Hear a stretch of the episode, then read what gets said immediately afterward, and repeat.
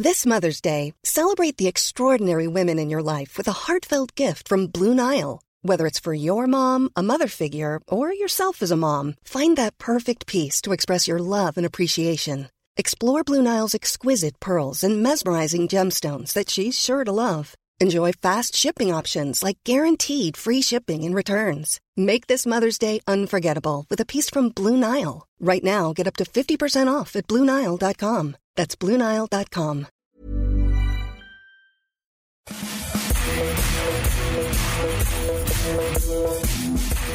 Bonjour à tous, je suis Martin Mosnier, bienvenue dans le FC Stream Team. Contrairement à Zidane et Tuchel, lui sa tête n'est pas mise à prix tout simplement parce qu'une Stream Team sans Maxime Dupuis, c'est comme un été sans soleil ou comme une Ligue 1 sans RC. Ça peut exister, mais ça n'a pas du tout la même saveur. Comment ça va Maxime? Écoute, euh, merde, merci pour l'hommage. Est-ce que ma tête est mise à prix? Ça, je sais pas. Tu sais, ça va, comme dit à l'autre, ça va très vite dans le football comme dans le journalisme. Alors, faut toujours se méfier. Euh, sinon, comment ça va? Bah, Je te dirais comme euh, un- une veille de vacances où je partirais pas en vacances, où il y aurait le couvre-feu et où on passerait à l'heure d'hiver. Tu vois un peu le truc, un peu? Tu, Je te fais rêver, Ça là, va- je te fais Ça voyager. va pas fort donc Maxime. Ouais, écoute, on fait avec. hein, mais moi, j'ai pas- j'ai un désavantage par rapport à toi, c'est que je voyage pas dans mes rêves. Ah oui. Alors un jour, il faudra qu'on fasse Eh une émission sur mes songes, parce qu'effectivement, j'ai tendance à les raconter à Maxime pendant la semaine. Et par exemple, bah, cette semaine, j'ai rêvé que j'étais dans un bar avec Wesley Fofana, William Saliba, Kevin Monet-Paquet, et donc que je faisais un article, et donc il fallait que j'envoie à Maxime, qui est mon chef, fallait que je, fallait qu'il me réponde pour savoir si je faisais une note de frais ou pas, parce que ça m'angoissait beaucoup de payer le restaurant pour tous ces gens-là. Voilà.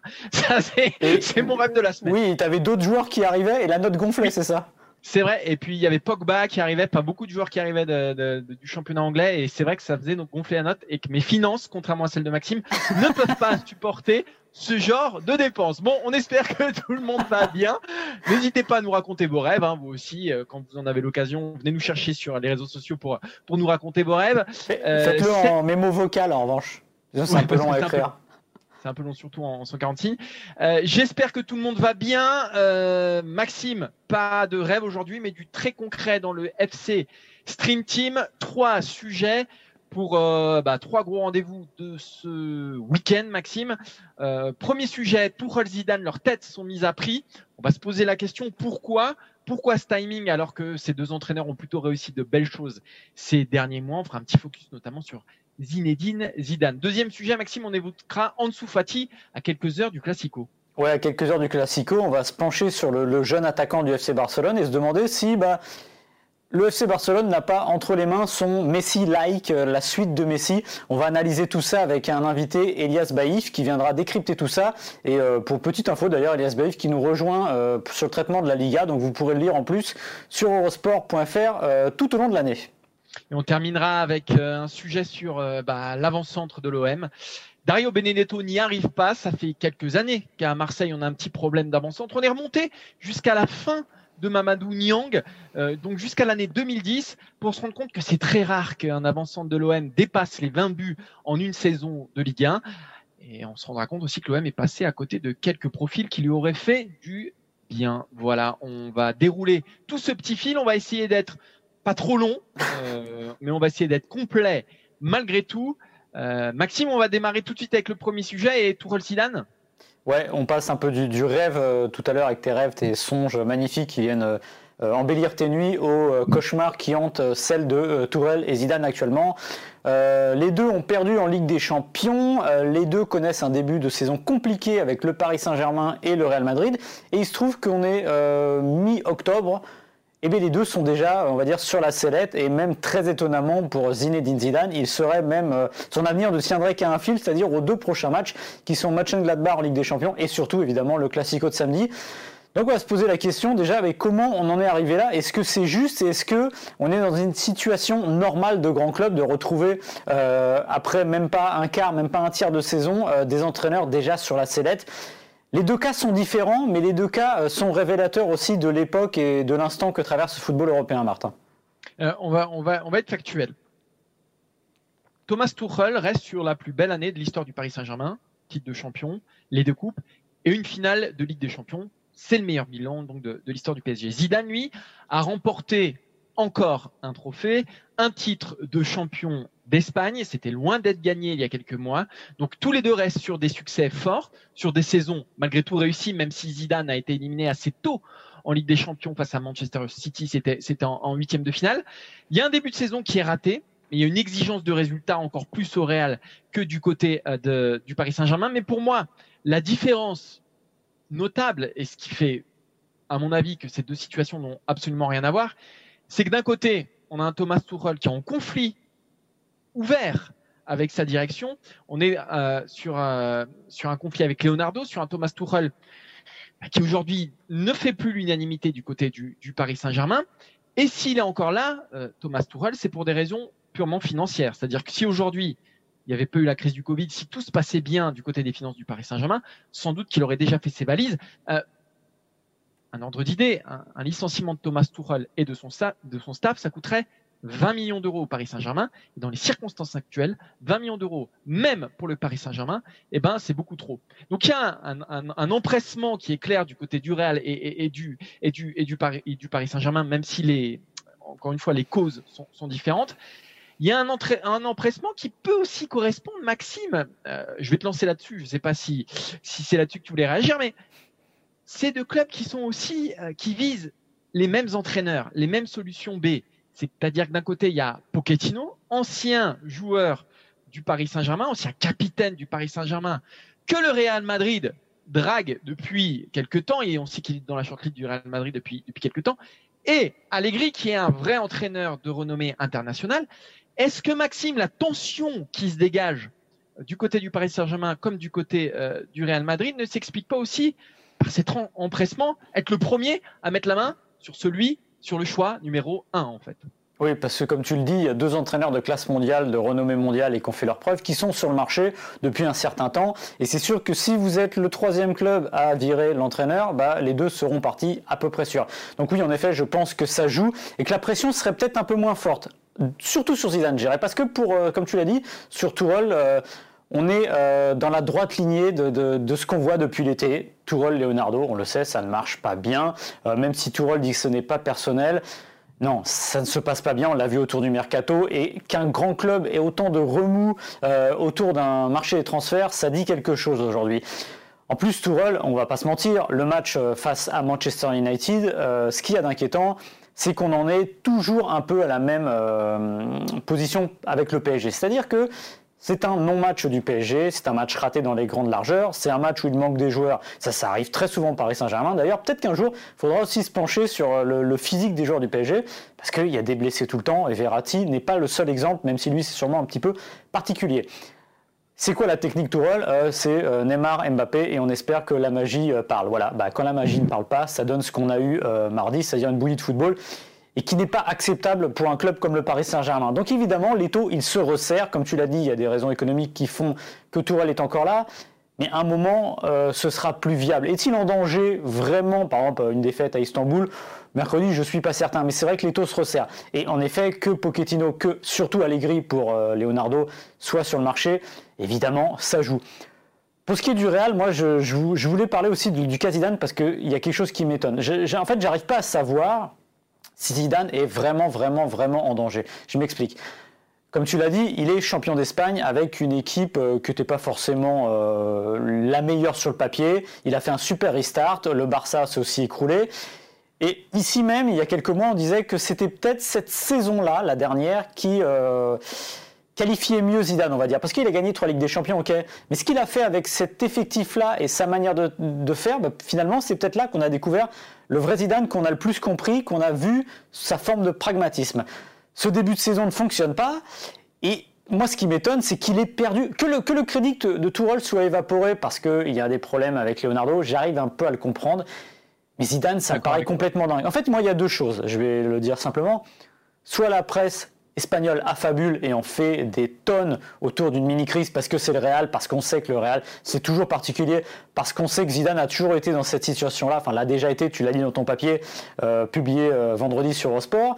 Euh, Zidane en a parlé, il a dit, bah, écoutez, moi j'ai connu ça déjà la première fois, j'ai connu ça l'année dernière, à moi de me débrouiller, donc peut-être que c'est ça.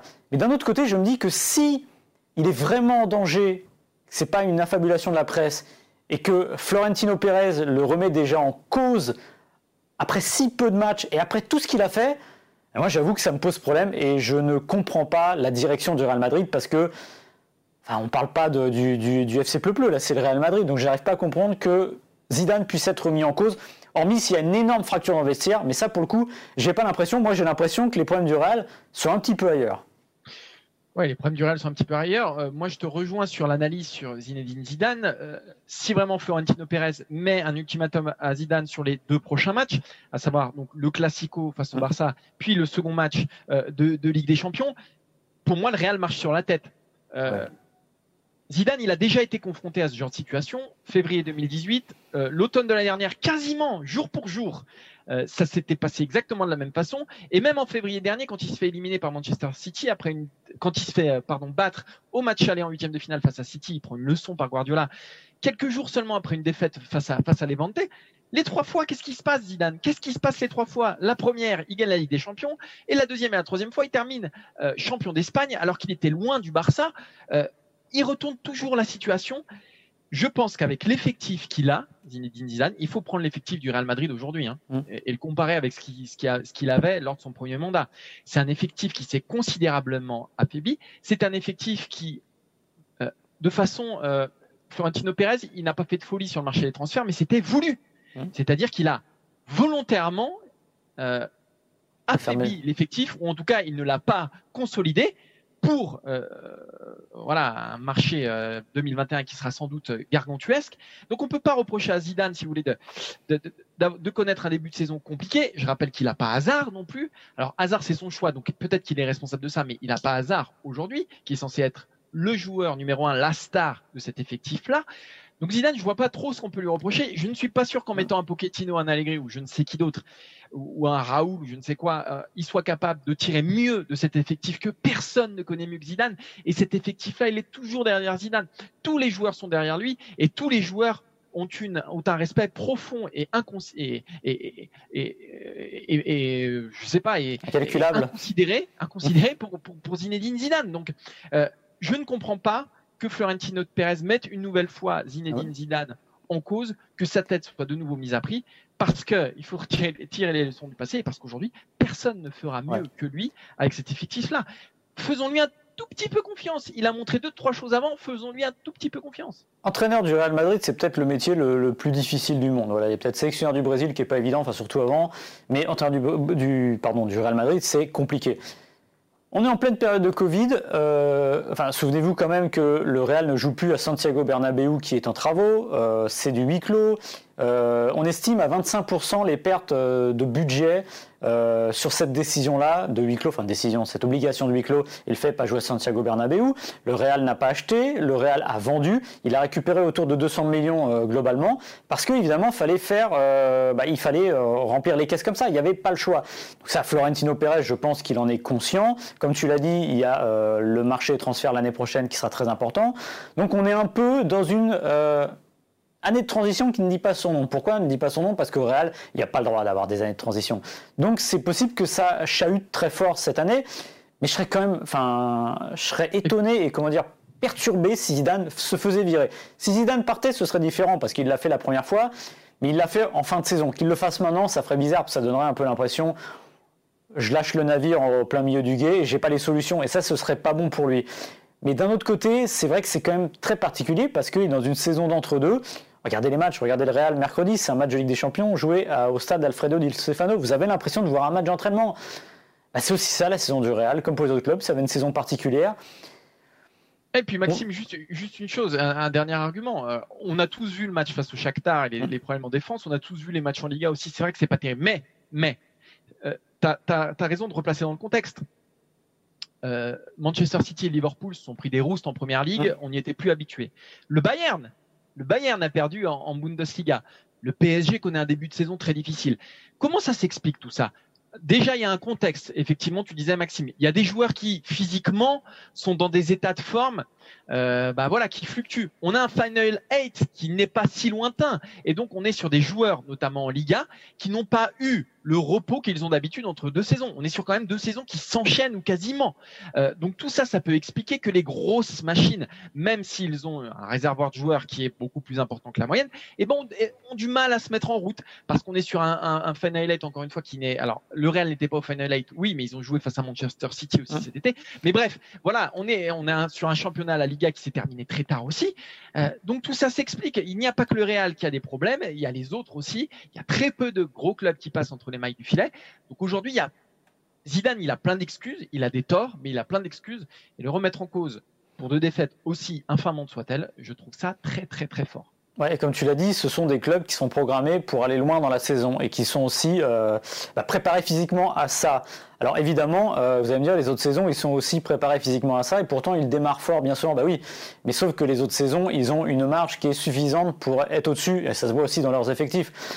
Bah, cette année, il y a un peu moins de marge, donc euh, bah, il y a des fois des gadins, et je pense qu'il y en aura dans l'année. À la, fin de la saison, on retrouvera les, mêmes qu'il y a d'habitude, mais ce sera plus compliqué parce que bah, si le Covid a apporté quelque chose, entre guillemets, j'allais dire de positif, je dis bien entre guillemets, c'est peut-être ça a nivelé un peu euh, le niveau du football européen. Et donc aujourd'hui, on va peut-être sur des situations où on aura de temps en temps un gros qui prend un gadin. Le 7-2 de Liverpool à Aston Villa, comme tu l'as dit, il est complètement surréaliste. Je pense qu'il ne peut pas arriver l'année dernière, et même en fin de saison quand Liverpool est moins bon. Mais là, on est sur des situations un peu euh, différentes et on a un nivellement qui est ainsi. Et bah, quand les gros euh, se prennent les pieds dans le tapis, bah, ça se voit plus. Et Zidane en est une des victimes. Allez Maxime, on va aborder le deuxième sujet de cette émission. On va parler du FC Barcelone et d'Ansu Fati. Et pour parler du Barça et de l'Espagne, on accueille Elias, notre euh, bah, nouveau contributeur hein, euh, sur le, football espagnol. Elias en direct de, Madrid. Elias, on va te faire parler du FC Barcelone, même si tu es à Madrid, parce qu'on sait que tu es euh, très expert sur, sur la chose. Elias, moi j'ai j'ai une question à te poser sur Ansu Fati. Euh, J'aimerais savoir la perception qu'ont les Espagnols Ansu Fati, en particulier les, supporters du, FC Barcelone. Il est très jeune, il a battu beaucoup de records de précocité de Lionel Messi. On sait qu'en ce moment, le FC Barcelone est, est, rompt un peu, en tout cas du mal à renouer avec ses, ses racines, sa massia, etc. Est-ce qu'Ansu Fati apparaît comme le successeur, tout simplement, euh, de Lionel Messi du côté du FC Barcelone? C'est vrai qu'il y a quelques parallèles et dans ces moments où le Barça a pas mal de problèmes avec les jeunes de son centre de formation qu'il n'arrive pas à faire éclore à plus haut niveau, Ansu Fati, c'est un peu euh, soit la lumière au bout du, tunnel, soit un phénomène isolé auquel on veut se raccrocher et espérer qu'il euh, se généralisera à l'avenir. Et ce qui est intéressant avec Ansu Fati, c'est que personne personne, personne l'avait vu venir.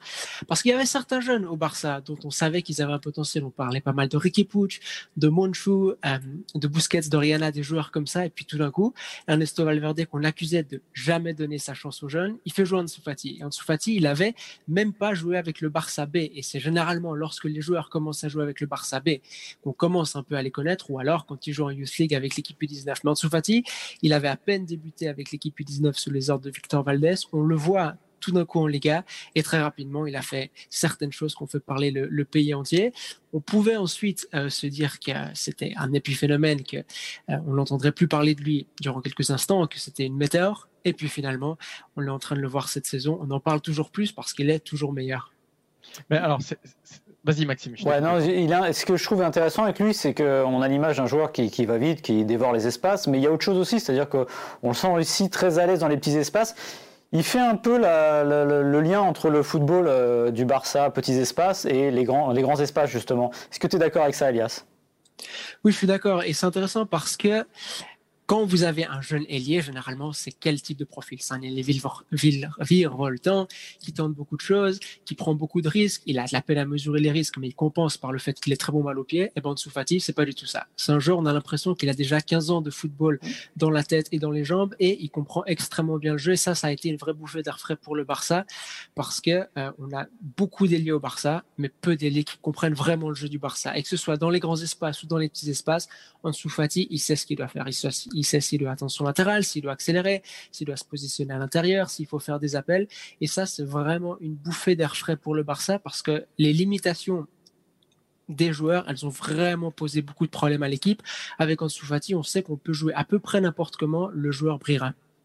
Alors, on va juste rappeler, c'est le plus jeune buteur de l'histoire du Barça à 16 ans et 300 et quelques jours.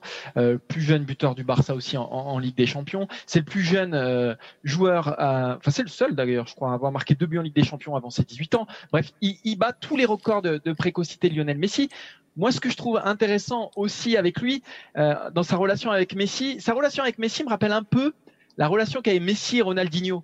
Euh, au début, au début de Lionel Messi, euh, c'est-à-dire que Messi apporte de la bienveillance, beaucoup de bienveillance auprès d'Ansu Fati, un rôle de guide aussi euh, que pouvait avoir Ronaldinho. Alors on se souvient évidemment de la photo iconique de Messi dans les bras de Ronaldinho, mais je trouve qu'il y a quelque chose qui s'en rapproche.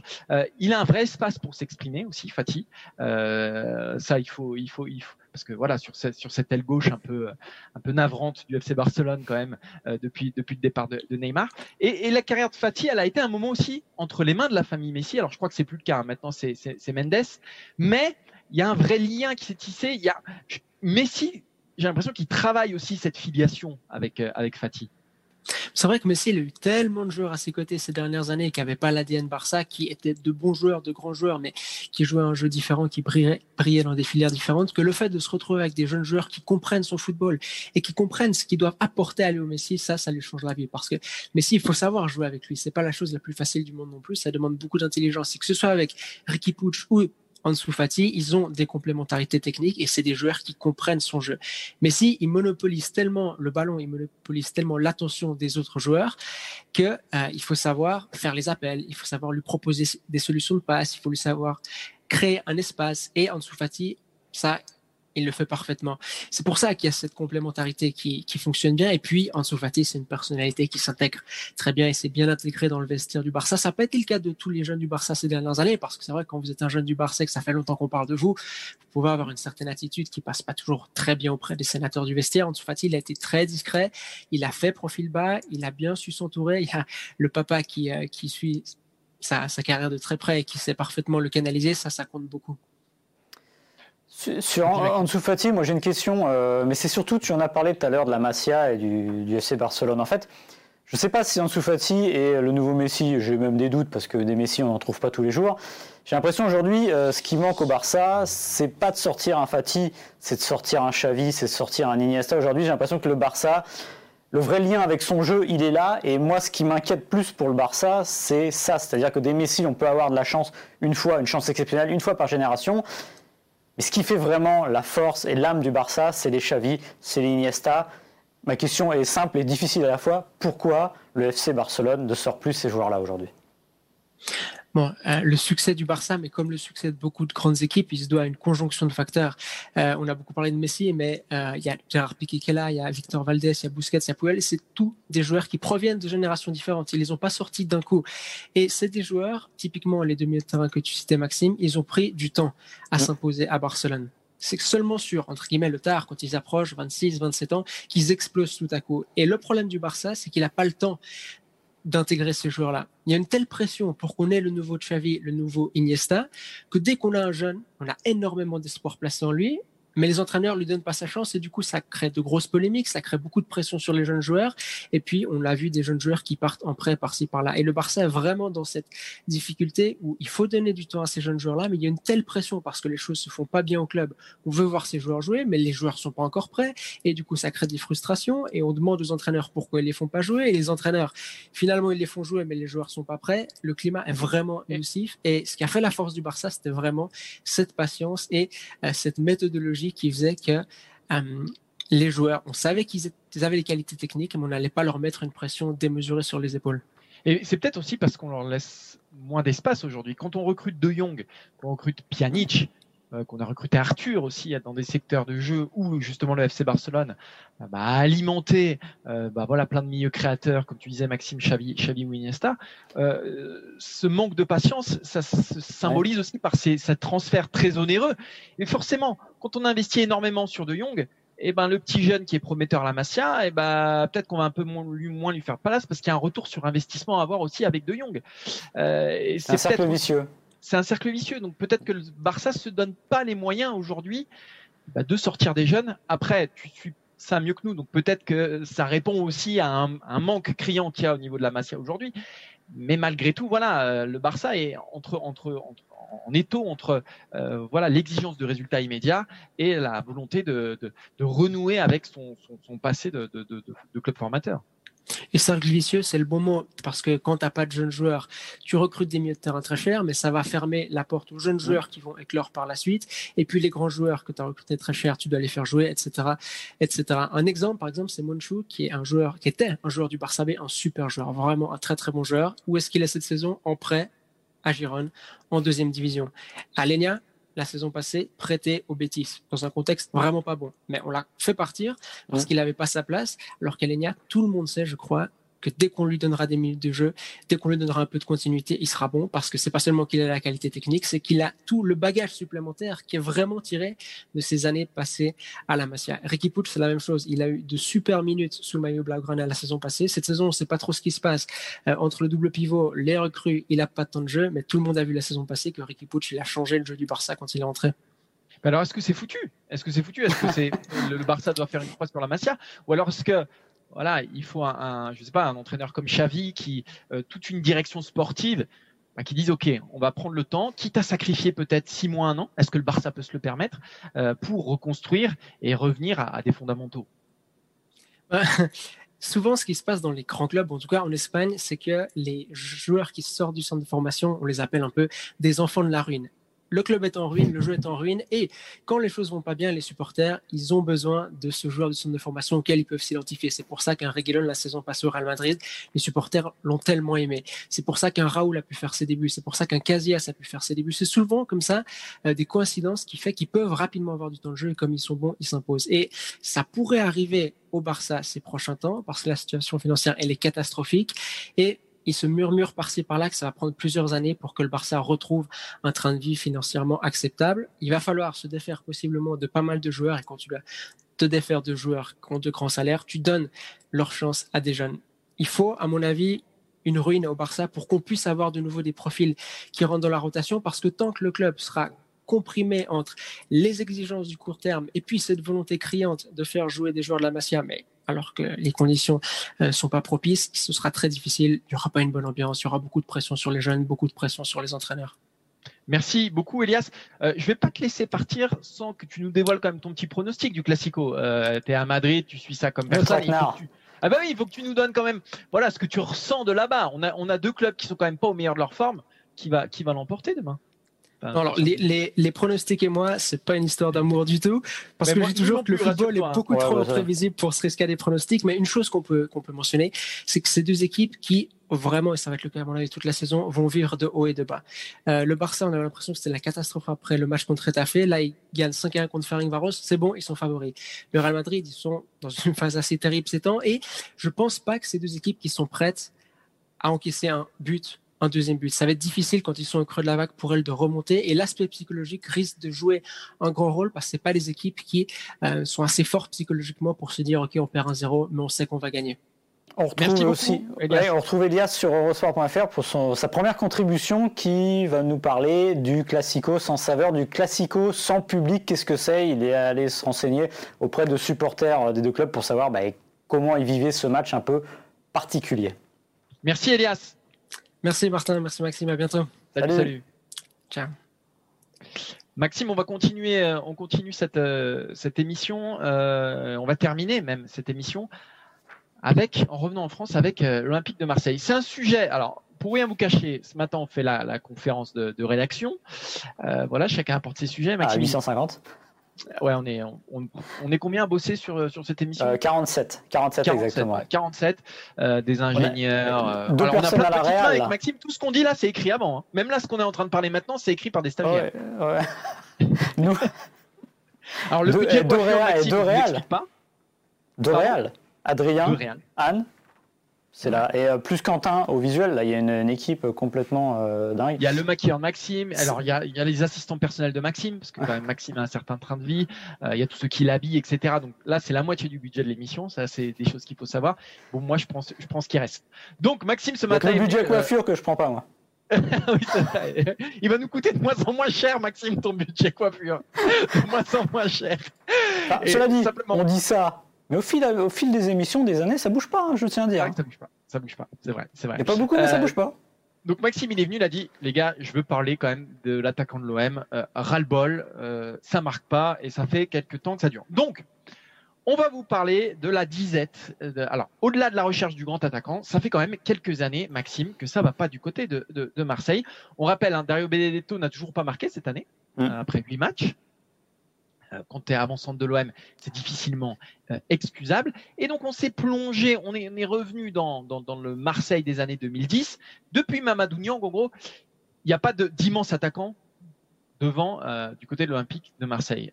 Un club qui s'est forgé son histoire avec des grands avant-centres. hein. Et donc là, il y a eu quelques belles réussites, mais il n'y a pas The Chosen One, il n'y a pas le LeBron James de, la surface adverse. Maxime, on va revenir de 2010 à euh, 2020 pour se rendre compte que en 10 ans, les avant-centres de l'OM en Ligue 1, il n'y a que deux saisons où ils ont terminé au-dessus de 20 buts. C'est en 2014-2015 avec Gignac et en 2016-2017 avec Gomis, 21 et 20 buts. Et qu'entre-temps, des 15, des 12, des 13, et puis ces derniers temps, 8, 9, 11 buts. C'est un problème qui est récurrent. Ouais, et le plus marquant là-dedans, c'est un nom qui n'apparaît pas sur la liste, c'est euh, Florian Thauvin qui a signé la meilleure saison pour un attaquant marseillais depuis euh, Alain Bokchik en 93 avec 23 buts. Voilà, bah ça mais dit long, pas euh. Donc c'est oui, mais ça voilà, mais justement. C'est Ouais. par l'absurde, ça montre que euh, bah, le type qui marque le plus de buts dans votre équipe n'est pas avant-centre. Alors en deux, en- dans cette décennie, c'est pas un drame parce que Messi et Ronaldo se sont très bien portés en mettant beaucoup de buts. Mais pour l'OM, ça dit quelque chose. Euh, la devise de l'OM, c'est quand même droit au but. Comme tu l'as dit, c'est un club qui a forgé sa légende sur des avant-centres de grande classe. euh, de Scoblar, Papin, etc. La décennie 2010-2020 et depuis l'arrivée de Papin, on va dire, on va même depuis les années 70, mais des années 60, est une décennie sans euh, avant-centre de classe mondiale, tout simplement. C'est net et sans bavure. Papin, voleur, euh, Bokchik, euh, vous prenez même Ravanelli, euh, vous prenez tous ces joueurs-là, vous prenez Drogba en, en 2003-2004. Il y a des grands joueurs, des grands joueurs en devenir. Depuis 10 ans, eh ben, il n'y a pas ça. Pour moi, l'OM a commencé à perdre le fil. C'est très ténu, mais c'est au moment du départ de Mamadou Niang. Mamadou Niang s'en va. euh, c'est le dernier très, très, très, très bon avant-centre de l'Olympique de Marseille, et même un peu plus que ça, parce qu'il faisait un peu plus que jouer dans la surface. Il décide de partir en 2010. Euh, L'OM est champion de France. Et là, ben, on trouve le premier petit mercato, euh, on va dire, panic buy de l'OM, euh, parce que l'OM euh, n'a plus d'attaquant, perd sa meilleure force de frappe. Didier Deschamps, lui, il veut Luis Fabiano, l'attaquant du Brésil. Il se met d'accord avec lui et en gros, ça ne le fait pas pour des raisons financières. Résultat, l'OM se retrouve fin août avec deux bonnes options quand même, parce que sur le long terme, ça montrera que c'est des bonnes options. C'est Loïc Rémy et André-Pierre Gignac. Et souvenez-vous de ce que dit Deschamps à ce moment-là. Il dit bah, c'était pas vraiment mon choix. Vous imaginez quand vous accueillez un joueur, vous dites que c'est pas vraiment mon choix. C'était un peu le début des soucis entre Gignac et Deschamps. Sur le long terme, finalement, ce sera très bien parce que Gignac va porter l'OM dans un deuxième temps. Il sera très très très bon. Euh, Rémi, ce sera quand même pas mal au début. Mais n'empêche que l'OM n'a pas cet attaquant de classe mondiale. Et il y a un truc qui est important, c'est quand ils achètent Gignac, Gignac qui coûte 16 millions d'euros. 16 millions d'euros en 2010. Dix ans plus tard, ils achètent Benedetto 16 millions d'euros en 2020. C'est-à-dire que c'est le même prix, avec un football qui a changé, et l'OM finalement qui a non pas les mêmes moyens, qui mais qui n'est pas plus riche. Et aujourd'hui, on va dire simplement, si vous voulez un avant-centre, il faut mettre le prix. Voilà, c'est pas euh, qui est le joueur le plus important, le plus marquant dans un club, celui qui marque des buts, c'est comme ça. C'est peut-être injuste, mais c'est un avant-centre. Et si vous ne payez pas, vous ne trouvez pas. Et si vous ne, vous, pouvez, ne payez pas, pardon, vous ne gardez pas vos joueurs. Tu parlais de, de Gomis. Gomis est sûrement le dernier très très bon avant-centre à jouer à l'OM. Souvenez-vous comment ça se passe. En 2017, il a été prêté par Swansea. Il veut bien rester, mais l'OM est un peu pingre, on va dire. C'est le premier mercato d'été de McCourt et euh, ça coûte cher. Il veut 3,5 millions de salaire annuel. Euh, non, non, non, non. Ils se disent, on est en juin, il nous reste deux mois pour trouver. La suite, c'est Mitroglou pour 15 millions d'euros. Donc en gros, ils n'ont pas su gérer ce mercato. Et à partir de là, j'ai envie de dire, c'est la débandade parce que c'est allé de mal en pis. Et aujourd'hui, on est dans une situation où l'Olympique de Marseille a un avant-centre qui ne marque pas un but en 8 matchs, toutes compétitions confondues. Et c'est alarmant. Alors, Marseille a eu des occasions euh, de rectifier le tir. Ils ont eu parfois euh, l'occasion de mettre la main sur des attaquants qui étaient abordables, qui aujourd'hui, ces mecs-là ne le sont plus, mais qui en un moment l'ont été. Et Marseille a choisi d'autres options. Euh, je pense à, à Moussa Dembélé. Au moment où il est parti à Lyon, il y avait un vrai combat entre, entre Marseille et Lyon. Et je pense qu'aujourd'hui, avec Moussa Dembélé, bah, l'attaque de l'OM, elle aurait une autre gueule, ça c'est certain. Même si Dembélé est dans une phase compliquée du côté de l'OL, mettez-le à Marseille. Je pense qu'il fait largement le match avec Benedetto. Et, voilà, enfin, attaquant de l'équipe de France Espoir, euh, à potentiel. Enfin, il n'y a, aucun, y a aucun souci là-dessus. Il y a eu Ben Yedder aussi, au moment où il était à Toulouse. Ben Yedder, ça fait 2016-2017. En 2019 aussi, là, il était beaucoup plus euh, difficile pour l'OM de l'avoir parce que, parce que voilà, Monaco l'a eu pour 40 millions d'euros. Mais au moment où il était à Toulouse, il y a eu Slimani aussi, pendant des années, 2015, 2017, 2019, 2020, Slimani, je pense qu'il aurait fait du bien. Milik, euh, au moment où il était à l'Ajax, puis un peu après. Andy Delors aussi, euh, qui a eu un moment un, pied à l'OM. Bref, tous ces attaquants-là, qui auraient apporté, c'est certain, des choses différentes. Certains auraient peut-être explosé du côté de l'OM. Je pense qu'un Ben d'air, par exemple, si tu lui files les clés du camion à Marseille, eh ben, il peut te faire 3-4 ans et te les amène en Ligue des Champions, etc. Et tu un vrai neuf, un vrai neuf qui marque. Et ça t'évite euh, bah, de bricoler. Ça t'évite d'explorer des pistes qui, on le sait d'avance, quand Benedetto est arrivé, Maxime, on avait envie de lui donner sa chance, mais enfin bon, un attaquant de cet âge-là, qui sortait d'une grave blessure euh, au genou, qui euh, venait d'Argentine, qui n'avait jamais connu le les, championnats européens, tu as de l'espoir, mais finalement, tu te dis que c'est pas quelqu'un qui va te planter 25 buts par saison, parce que ça se serait vu, on le saurait quand même depuis, depuis, depuis un certain temps. Donc, voilà, euh, il y a eu le pansement Balotelli, mais on savait que c'était pas une solution long cours. Bref, ça fait quand même euh, Benedetto aujourd'hui et, son mutisme et sa série terrible, ah, c'est que la phase euh, immergée de l'iceberg, d'un iceberg qui est immense, énorme, qui charrie beaucoup, beaucoup, beaucoup d'erreurs de la part de la direction de l'OM. Parce que là, il serait facile de, taper sur Benedetto, Benedetto pardon, euh, facilement. C'est vrai que mardi, son occasion euh, au retour de la mi-temps, il doit la mettre. Il n'y en aura pas 50. Qu'on me dise qu'il est trop de ballons, qu'il n'est pas assez de ballons, je veux bien l'entendre, mais à un moment, quand il y en a un, il faut le mettre, voilà, tout simplement. C'est la Ligue des Champions. De toute manière, il n'en aurait pas eu 50. Euh, Benedetto, c'est un type qui n'a marqué que sur 8 matchs de championnat. C'est-à-dire qu'il a mis 11 buts l'année dernière. Il y a le triplé à Nîmes. Évidemment, c'est apporté à son crédit parce qu'on ne met pas des triplés par hasard. Et l'OM gagne 3-2 grâce à ça. Il y a eu un doublé, je crois, en début de saison l'année dernière. Mais finalement, il ne marque que sur 8 matchs. Et l'année dernière, on ne peut pas dire qu'il n'y avait pas de ballon. L'année dernière, ça fonctionnait bien. Il y avait Payet, il y avait les, les, les, les caviars, etc. Cette année, je comprends que c'est plus difficile. Mais n'empêche, c'est aussi Évidemment qu'un avant-centre est dépendant de ce qu'il a autour, mais un avant-centre, à un moment, s'il a peu d'occasions, bah, il faut la mettre tout simplement. C'est aussi là-dessus qu'on juge les grands attaquants. Et le problème aujourd'hui, c'est que Benedetto, bah, il a la tête dans le sac.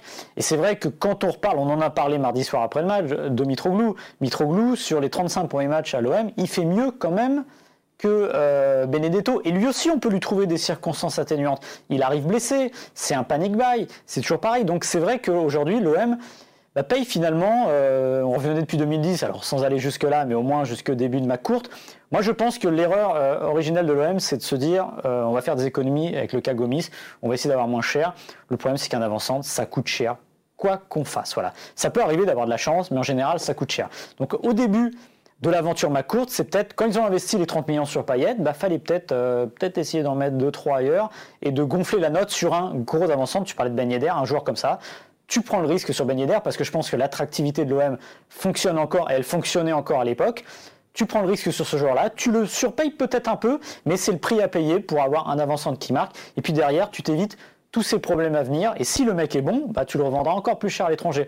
Donc voilà. Aujourd'hui, qu'est-ce qu'on peut demander à l'OM On peut leur demander d'aller chercher un grand attaquant. Tu parlais de Ben Yedder, il était à 40 millions.